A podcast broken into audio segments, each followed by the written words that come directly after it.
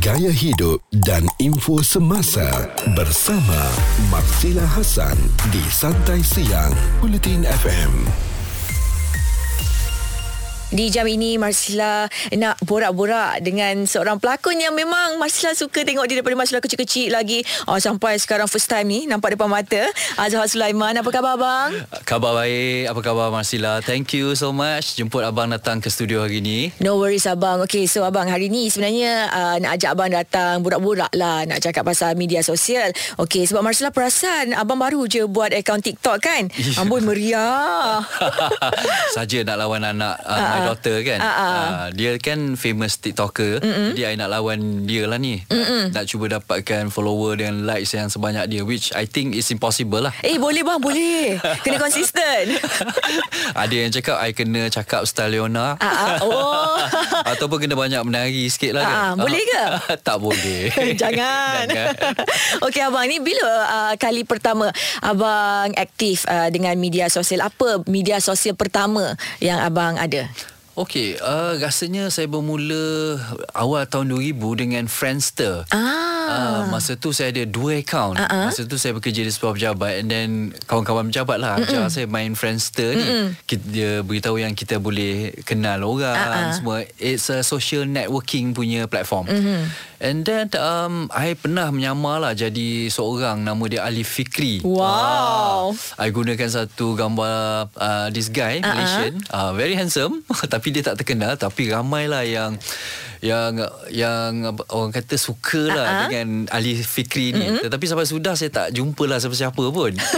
tapi kita orang satu pejabat lah kan. Uh-huh. Uh, uh, menyamar jadi Alif uh, Alif uh, Fikri, Fikri ni. So a lot of girls lah um, curious whether he's gay ke kenapa tak nak jumpa. Uh-huh. Always avoiding to meet kan. Iyalah. But it was fun lah kan uh-huh. uh, at that early stage. And then selepas tu you start uh, grow up dengan Facebook uh-uh. dengan ada Twitter, Betul. lepas tu ada Instagram Mm-mm. and now latest dengan TikTok lah. So every platform tu, every experience tu pada saya dia um, mendewasakan saya. Mm-hmm. Uh, it teaches me a lot of things. Mm-hmm. I learn a lot of things from reading dan juga nasihat-nasihat. Kadang-kadang some people tegur you dengan cara kasar tetapi mm-hmm. uh, do not avoid the content tu. Content mm-hmm. tu walaupun dia kasar, benda tu betul. Betul. Jadi uh, kita tak bolehlah menjadi orang kata too emotional mm-hmm. which is easier said than done which is hati tisu. Uh-uh. Mungkin That's why saya tak jadi politician sebab hati saya tisu. Saya koyak tak, cepat. Uh, koyak cepat. I concern about what people say. But some people macam my daughter, mm-hmm. um, dia tak baca komen. Jadi okay. mungkin dia tak terkesan dengan apa respon ataupun persepsi orang terhadap uh-huh. apa yang dia post. Okay. Maknanya abang orang yang akan baca setiap komen daripada yes. peminat-peminat netizen, yes. netizen tak terlepas satu pun? Tak terlepas. Dan saya akan like untuk memberi tanda yang saya baca dan uh-huh. saya appreciate. Okay. Because because in the beginning pun saya menggunakan media sosial ni uh, more for networking uh, sebab saya terlibat dalam macam-macam jenis bisnes. Jadi zaman dulu mungkin kita nak get network dengan connection kita kena keluar, Mm-mm. kena you know pergi cafe, uh-uh. minum sana, minum sini, jumpa orang sana sini. But I think bila saya start bermain Facebook, mm-hmm. uh, saya dah kurang keluar dan saya spend time connecting with people mm-hmm. melalui platform tu. Tular di kalangan netizen bersama Marsila Hasan di Bulletin FM. Masih lagi Marsila bersama dengan Azhar Sulaiman. Kita nak cakap tentang media sosial yang kita tahu ni uh, abang media sosial kalau kita salah guna je memang akan memudaratkan kita lah. Uh, kalau kita pandai guna, uh, untunglah kat diri sendiri. Uh, itulah dia. Kita tak boleh tolak um, keberadaan media sosial dan juga internet. Mm-mm. Macam saya, saya adalah seorang pengguna internet yang tegar. Oh, hari-hari lah ni. Oh, I cannot live without uh, internet. Okay, abang. Abang cakap abang tak boleh live without uh, internet connection. Tapi abang pernah tak tertinggal hilang phone ke? Okay, um, saya pernah tertinggal phone banyak kali lah uh-huh. dekat lokasi penggambaran. Uh-uh. Mungkin sebab juga dah berumur ni dia memory tak bagus jadi boleh terlupa benda yang paling penting kan. Lah. Phone. Sedangkan phone ni tak lekang daripada tangan. Betul tetapi, kita selalu update kan? Yes, tetapi you know sometimes masa shooting you pergi charge, Mm-mm. lepas tu habis shooting you say bye-bye then you tinggalkan phone Mm-mm. tu charging lagi dekat. Tak patah balik? Tak patah balik. Uh-uh. Uh, kalau tertinggal dekat uh, PD baru-baru ni, Uh-uh. uh, 4 hari tak ada phone. Lamanya habis macam mana boleh tahan ni? Um, masa tu bila dah tertinggal tu dah sampai KL baru realise phone tak ada mm-hmm. um, I pun fikir ah, malas lah tak apalah try je lah hidup mm-hmm. tanpa inter, uh, tanpa phone mm-hmm. and then kat rumah ada accessibility to access to Internet. internet mm-hmm. so I beritahu people dekat Facebook dengan Instagram mm-hmm. bahawa my phone tak ada. If you want to reach me, it's you can always uh, hubungi I. Uh-uh. Tetapi empat hari tanpa phone tu, dia macam uh, kucing hilang mak. Ah. Oh, I pergi makan dekat satu warung. Mm-mm. And then without realising and then bila dah order semua, Mm-mm. you seluk poket and then eh Oh, tak bawa wallet? bukan. Habis? phone tak ada. Oh, kan? oh. Phone tak ada Then I don't know what to do ah. So I pandang ceiling I pandang orang I tak tahu Nak buat apa Oh, faham. Sementara nak tunggu, nak kill time tu, kita nak main phone selalunya. Ah, kita pegang phone Ah, kan. So I tak tahu nak pandang mana ah. So I was just like Looking at the Meja je lah And then Mm-mm. pandang kasut I Pandang luar Tetapi I jadi seorang yang Restless Oh, okay. Habis je makan terus balik Mm-mm. And then Lepas tu I dah tak pergi makan dah Selama 4 hari tu I tak, I tak pergi makan kat luar because, Makan rumah lah. Ah, makan kat rumah Tak adalah pergi minum kat kedai Mm-mm. ke apa Because You don't have that companion with you Ya, sebab selalunya kita walaupun kita pergi makan kan dekat Ah. kafe ke seorang-seorang, at least sementara kita nak tunggu order sampai ataupun Yeah. sambil-sambil kita makan tu kita tengok phone kan? Ya, yeah. hmm. tapi again uh, mungkin nak share sikit lah dengan you satu cerita sedih pasal tengok phone selalu ralik sangat dengan Apa phone ni. jadi ni? Okay, bukan cerita pasal I, pasal mm-hmm. ada satu father ni. Mm-hmm. Dia cerita pasal uh, insiden dia dengan anak dia. Dia mm-hmm. tengok anak dia main badminton. Mm-hmm. So anak dia menang uh, sebagai pemain badminton terbaik lah. And then masa last um, apa ni uh, mata terakhir tu mm-hmm. dia smash masuk. Mm-hmm. And then masa dia smash masuk tu dia tengok bapak dia. Bapak dia tengah tengok phone. Oh. Masa game tu Ha. And then Masa dia orang sebut Pemain terbaik semua Dia pandang ke arah bapak dia Bapak dia tengok phone lah. So Balik rumah je kan Anak dia tu senyap Masa ambil hadiah semua Ambil mm-hmm. gambar semua Muka masam je mm-hmm. So bapak dia tanya Kenapa tak happy Tak happy Bapa ada Tetapi macam papa tak ada Faham. Wow, saya pun bila dengar cerita tu pun terus satu tamparan ke muka Ah. saya.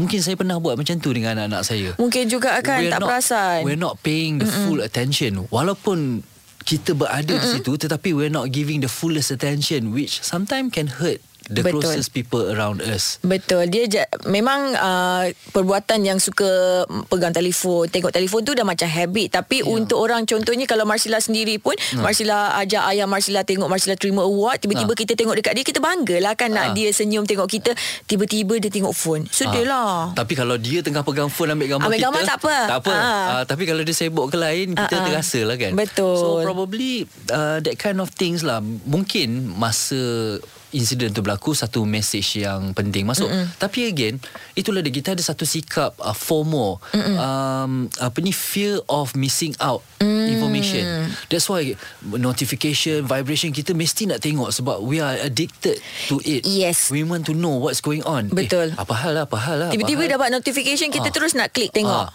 kadang-kadang kalau I sembayang, I make sure my phone mati. Silent. Silent. Aha. Ah, sebab kadang dia mengganggu. Ah. Siapa pula yang call aku ni? betul dia memang akan jadi macam tu. Jadi my phone hanya bunyi uh, ringing je. Ah, ah. Bunyi old phone. Ah. Tetapi notification ke whatsoever ke I switch off. Because I do not want to see ada 100 message ke kalau I I punya you know Takutlah Ah, tak- tiba-tiba kita terleka benda lain Contohnya tengah buat satu benda yang penting Yeah. Tapi semata-mata kita dengar notification daripada phone kita Yeah. Terus kita tinggalkan Yeah. benda yang penting tu Kita pergi tengok phone Yeah. Padahal tak ada apa pun Ya. Sekarang ni kita jadi generasi yang too dependent Mm-mm. on on uh, smartphone Betul. ataupun internet which uh, including me. Mm-mm. Tetapi moving forward kita tepat, kita perlu uh, cerdik lah Mm-mm. menggunakan platform ni de, uh, untuk kebaikan kita. Betul. Uh, mungkin apa yang kita gambar apa yang kita tengok dekat dalam internet tu Mm-mm. tidak semestinya menggambarkan perkara yang betul. Mm-mm. orang tunjuk hidup kaya semua. Hajam cahaya lah semua come, tu kadang-kadang come, and do, come and do business with me. Jadi itu mungkin cara dia untuk mempengaruhi orang buat dengan dia dia tunjuk Mm-mm. duit dia tunjuk kekayaan betul. successful. Because with that people will trust. Siapa nak percaya you bercakap pasal bisnes you tu tapi tak tunjuk duit tak tunjuk uh-uh. kekayaan? Betul. Because the real thing tu is not interesting. Uh, the the the the one yang mungkin MLM ke apa Mm-mm. ke then probably they need that kind of cara in order to get people punya attention and interested to purchase ataupun to endorse dia orang punya servis. Setuju sangat yang tu. Okey ya. abang, abang sebagai seorang pelakon, uh, Marsila pasti media sosial ni memainkan peranan yang sangat penting dalam hmm. kerjaya abang. Okey, kejap hmm. lagi abang kena bagi tahu dengan Marsila betul ke tak betul? 10 pagi hingga 3 petang bersama Marsila Hasan di Santai Siang Bulletin FM. Hari ini Marsila bersama dengan Azhar Sulaiman. Media sosial ni memang kita susahlah uh, nak jauhkan diri daripada media sosial zaman sekarang ni kan abang. Uh, dan abang sendiri pun sebagai seorang pelakon sekarang ni media sosial memang membantu uh, menaikkan uh, nama-nama pelakon. Mungkin pelakon yang lama senyap sekejap uh, tiba-tiba aktif guna media sosial naik semula nama dia.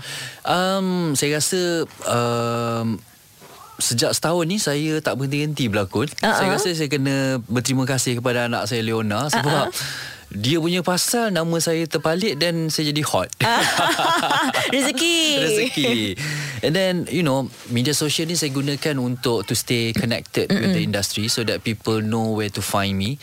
And 90% jobs datang melalui media sosial. Oh. Dia hantar message dekat DM. IG, uh, DM uh, because because most of uh, people yang dalam industri ni production managers ataupun yang uh, ter, yang bekerja di production house ni mm-hmm. ramai golongan uh, generasi muda. Mm-hmm. Jadi most of them tak ada nombor I. Uh-uh. Yang ada nombor I ni 50 over, 40 uh-huh. over, yang umur yang muda-muda ni takkan ada nombor I. Jadi that's how they reach me. Mm-hmm. So syukur alhamdulillah, thank you to all of them. Uh, I think uh, dengan media sosial juga kita boleh I can actually show um, the current situation mm-hmm. i how do i look now then probably it's easier for people to um because it you always in the system mm-hmm. so you sentiasa at the top of people's head. Yeah. Sometime macam i pernah produce um, a job before uh-huh. and then bila kita panggil kawan A B and then kawan C call eh kenapa kau tak panggil aku? Alamak. Because A and B ni is always in the media social you always. Okay dia akan post dia uh, akan you, nam, ingat dia. Uh, dia ingat uh. dia. Jadi kita nak orang ingat kita. Betul. Jadi samalah juga dengan pengguna teks mm-hmm. uh, pemandu teksi yang tak menggunakan sistem internet tak gunakan e-hailing Mm-mm. masih lagi method traditional yeah. so sama juga kita kena move on and you know you have to embrace the Mm-mm. technology yang ada uh, for your benefit betul yeah, jadi for me Uh, I said a lot of things dekat media sosial. I suka I ni um, kalau you tengok I dekat media sosial I menggunakan nama Mami. Ya, yeah, kenapa Mami? Uh, Mami tu sebenarnya masa awalnya uh, you need a, a nickname. Uh, so I terfikir oh siapa yang paling suka kecoh lah pasal semua benda. Uh-huh. Eh Mami Jarum lah. Uh-huh. so I gunalah perkataan Mami tu. Oh Mami tu sebenarnya Mami Jarum lah. Uh. Kepo-kepo. Ya yeah, dia seorang yang kepo yang dia akan usik semua benda. Semua uh-huh. subjek pun dia akan. Ya yeah, sebab yeah. Marsala tengok Abang Had lagi dekat Instagram kan. Hmm. Daripada politik isu, artis itu, topik ini tengah trending. Semua Abang Had sentuh. Saya akan sentuh semua sebab I am well connected connected to all the industries. Uh-uh. I'm connected to political party, uh-uh. connected to kerajaan in some ways, connected to the industries.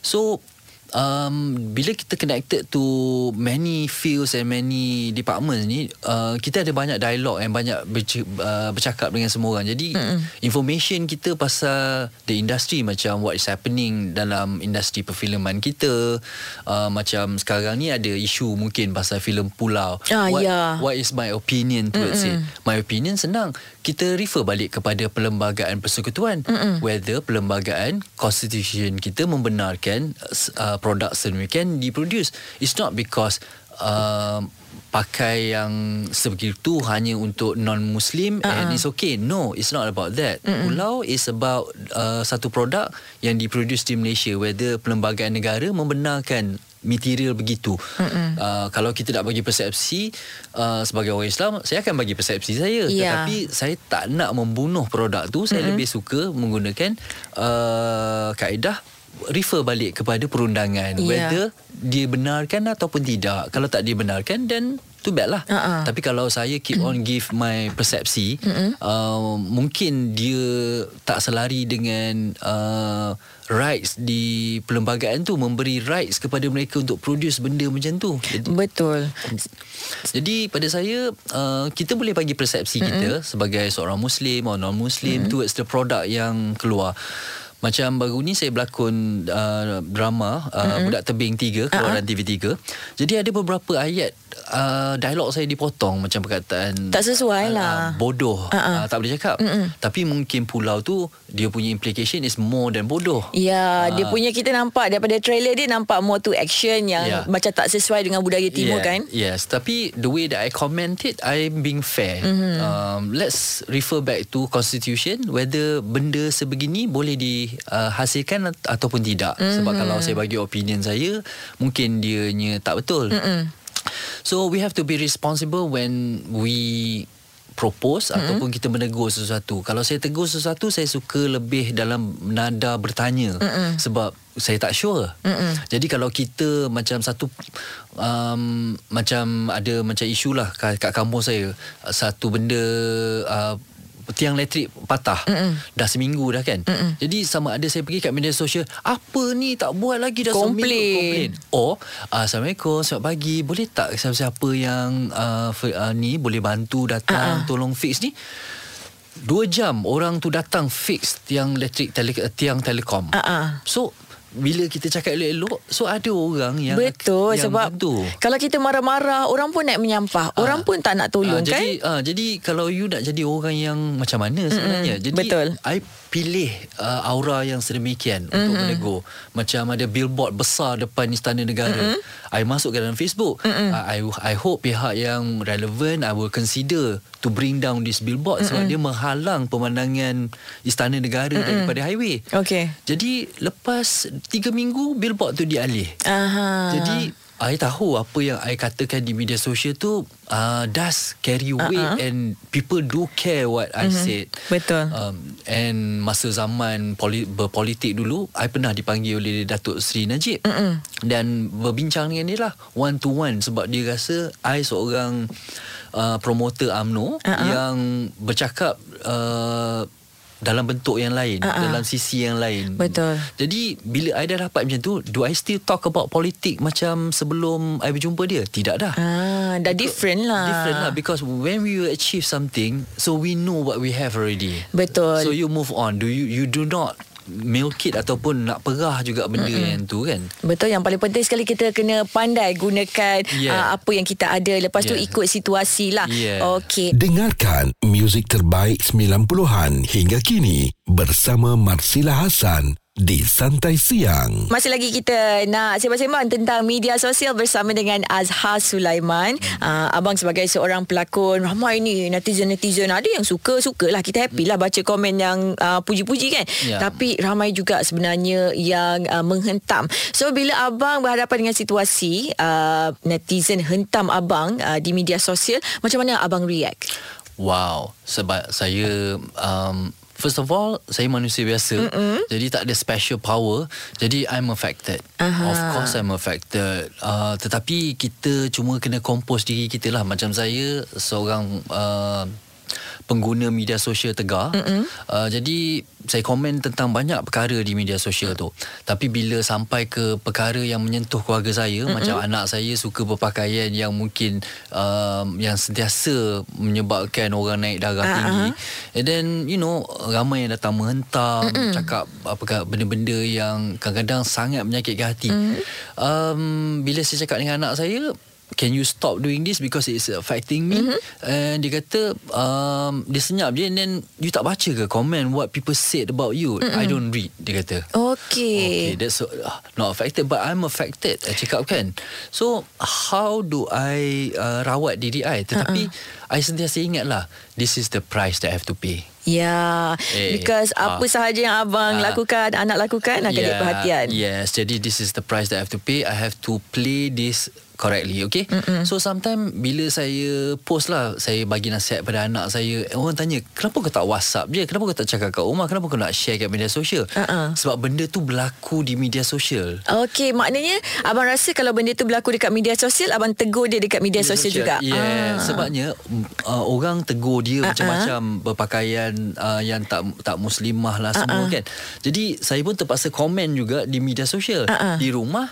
another part tetapi okay. sebagai orang yang nanti orang cakap oh bila kena anak sendiri dia diam diam dia tak mm-hmm. cakap apa-apa so i have to be brave Mm-mm. tetapi i bukan jenis father yang bila anak je eh tak salah uh-uh. tidak I'm realistic. Uh-uh. I takkan tegakkan benang yang basah. Okay. Abang ni tadi abang cakap kan uh, kalau uh, anak abang Leona lah hmm. kena tegur di media sosial, yeah. abang akan tegur dia balik dekat media sosial. Dia tak pernah marah abang ke? Sentap kucing hati ke merajuk? Uh, tak ada. Uh-uh. Dia tak marah macam mana? Oh, mana tahu nanti oh, apa dia ni? Tak adalah. So it's just like I always tell her lah Mm-mm. stop being stupid Mm-mm. think about me the family and everybody lah Mm-mm. you ni get my bontot panas you you, you you buat daddy got you put me in in situation uh, lah kan uh, betul lah tu so I don't need it uh. alright abang mungkin abang nak bagi nasihat sekejap lagi mm. untuk orang muda-muda ni yang uh. baru berjinak-jinak ke ataupun memang uh, addicted sangat lah dengan media sosial ni apa yang abang boleh katakan Marsila Hasan di Santai Siang setiap Isnin hingga Jumaat bermula 10 pagi di Bulletin FM. Hari ini Marsila bersama dengan Azhar Sulaiman. Kita nak borak-borak tentang media sosial. Abang media sosial kan punaannya daripada zaman dulu, zaman abang start dengan Friendster sampailah ke TikTok hari ini uh, berbeza-beza kan cara penggunaannya, Beza. approachnya. So macam mana uh, abang uh, nak nak bezakan macam nak nak orang kata berevolusi eh yeah. dengan zaman Friendster ke zaman TikTok ni? I think um, sebagai uh, semua orang tak boleh lari daripada menggunakan smartphone. Mm-mm. Jadi moving forward, um, saya ingin menyeru dan mengajak semualah uh, ke, semua apa ni masyarakat Malaysia um, untuk menggunakan platform ni ke arah positivity Mm-mm. ke arah yang um, memberi benefit kepada diri you Mm-mm. dan mungkin satu avenue untuk kita uh, menyuarakan pandangan uh, suarakanlah dengan yang uh, dengan berhemah Mm-mm. dan ju- supaya ianya you know when you say something good tu uh, you bukan saja akan mampu mengubah keadaan you juga akan membantu orang lain untuk berfikir dengan betul dan media sosial juga banyak membantu saya uh, menjadikan saya seorang yang lebih matang uh-huh. kerana banyak nasihat-nasihat daripada komen-komen yang kita dapat macam saya cakap tadi mungkin kasar uh-huh. tetapi isinya uh, padu uh, jadi kita jangan buang isinya uh-huh. walaupun kita tak suka cara penyampaian tu jadi um, pergi ke depan ni uh, kita mesti tahu yang kita dah tahu kita very addicted to media social. Uh, jadi kita kena kawal emosi kita kerana kalau kita tak tengok media social macam saya tak tengok hari tu 4 hari tak pegang phone. Mm-mm. Jadi otak saya tiba-tiba jadi kosong. Saya jadi yeah. macam lega. Uh-uh, tenteram uh, sikit. Tenteram sikit. Okay. Especially kalau kita balik kampung tak ada line uh-uh. kan. Uh, Oi, itu tak senang duduk tu. Uh, tak senang duduk. Dah ambil gambar banyak-banyak. tak boleh sungai, post. Tak boleh post. Lepas minggu balik KL baru boleh post yeah. kan. Uh, ini masa first day aku sampai kampung mandi sungai. Menggigil tangan tak dapat post. Tapi itulah dia. Uh-uh. Sebabnya kita tak dapat buat benda tu. Sebab benda tu sepatutnya beri kita uh, dopamine rasa Mm-mm. best kan sebab Mm-mm. kita upload balik kampung first day mandi sungai tetapi last day baru dapat tunjuk gambar first day uh-huh. mandi sungai kan Frans lah uh, jadi berita dah basi jadi those kind of thing phone ni kadang-kadang menyebabkan you jadi oh hidup you jadi kadang-kadang macam you cannot live without, without the phone right yeah. Hmm. jadi you dah tahu phone ni affect diri you. Jadi mm-hmm. mungkin you kena berhati-hati menggunakan phone you. Mm-mm. Mungkin you elakkan certain site, Mm-mm. you jangan baca. Mungkin uh, macam sekarang saya tak baca apa-apa pun pasal politik. Okay. Uh, jadi dia tak menaikkan darah saya. Uh-uh. Jadi mungkin you baca benda-benda yang yang tak men, yang tidak menyebabkan you jadi marah. Yang like-like je lah. Yeah. Especially sebelum masuk meeting, sebelum uh-uh. kita buat apa-apa benda yang memerlukan kita fokus. Emosi kena stable ni. Uh, stable. Uh. Jangan tengok phone. Okay. Sebab dia akan mengganggu. Even though kadang-kadang kalau nak sembahyang tu uh-uh. off everything kan. Uh-uh. Uh, jangan ada bunyi. Kalau tak dia akan mengganggu. Ya, ya Allah Akbar. Sebab, ringing pula. Sebab kita have to admit that we are addicted Mm-mm. to media sosial and uh, our smartphone. We Betul. cannot live without it. Setuju sangat. So abang, since abang cakap we cannot live addicted dengan phone ni semua, masa abang makan dengan family kan kat rumah kan. Ha, phone letak mana bang? phone letak mana? okay, um, ada sekali tu kalau kita orang keluar makan, phone kita orang letak dalam bakul letak kat tengah. Ha. All the family kan. Uh-huh. So that's how we keep everybody off uh, their hands off the phone lah. Yeah. Phone semua kat tengah-tengah meja uh-huh. kan. But then again, like I said tadi, uh, you kena pandai gunakan phone you, uh, internet ni, dengan media sosial ni, jangan baca benda-benda yang menyebabkan darah you naik. Uh-uh. You buang site tu Mm-mm. You jangan follow You block benda-benda yang Kalau you, uh, you tak suka certain personality You block dia uh, You tak suka certain news You block that kind of news So that Your mind takkan mm-hmm. dikotori atau dipolluted dengan benda-benda yang akan menyebabkan emosi you terganggu. Betul. Okay. So you gunakan internet ni untuk mungkin kalau you, you seorang peniaga mm-hmm. gunakan ke arah untuk marketing and yes. promote diri you and if you are providing a service ke whatever probably you gunakan platform tu untuk tunjuk profile kerja-kerja mm-hmm. you and service yang you offer betul yang paling penting sekali kita kena pandai-pandai lah nak gunakan media sosial tu ya, uh, mm. sebab dulu orang kata uh, yang ilmu jam apa ni? Membaca jambatan ah, ilmu. yes membaca, membaca jambatan, jambatan ilmu. ilmu. Pergilah sampai ke negeri China belajar mm-hmm. sekarang ni we are being served with all sorts of information. Cuma kita kena pandai untuk manage information yang kita ada tu untuk kita sama ada men, um, bila kita baca something kita mungkin akan komen that how we evaluate benda tu. Mm-mm. Jadi komen kita tu biarlah yang membina ataupun yang yang konstruktif rather than something yang membunuh. Betul. Kalau boleh, kalau tak ada apa-apa yang baik sangat nak cakap tu kita tak payah komen ha. apa-apa kan? Ah ha, contoh macam uh, filem Pulau semua Mm-mm. orang suruh cerita tu di ban. Tapi saya mengambil langkah bahawa uh, bukan ban, bukan komen okey ke tak okey refer back to constitution. Betul. Boleh ke tak boleh in the first place buat uh-huh. benda ni? Sebabnya tak guna kita nak cakap persepsi saya. Betul. Macam apa yang berlaku dalam politik sekarang pun tak guna you dengar pandangan sebab pandangan cannot change things. Betul. So don't bother asking about opinion because yeah. uh, sepatutnya dia berlaku begini sepatutnya uh-huh. Well, sepatutnya dah sedar. Sepatutnya tu tak perlu ada kan? Betul sangat. Abang, thank you so much sudi datang hari You're ni abang. Panjang kita borak. Seronok borak dengan abang. Please call me again. Okay, for sure akan. Alright, thank you Bulletin FM. Gaya hidup dan info semasa bersama Marsila Hasan di Santai Siang Bulletin FM.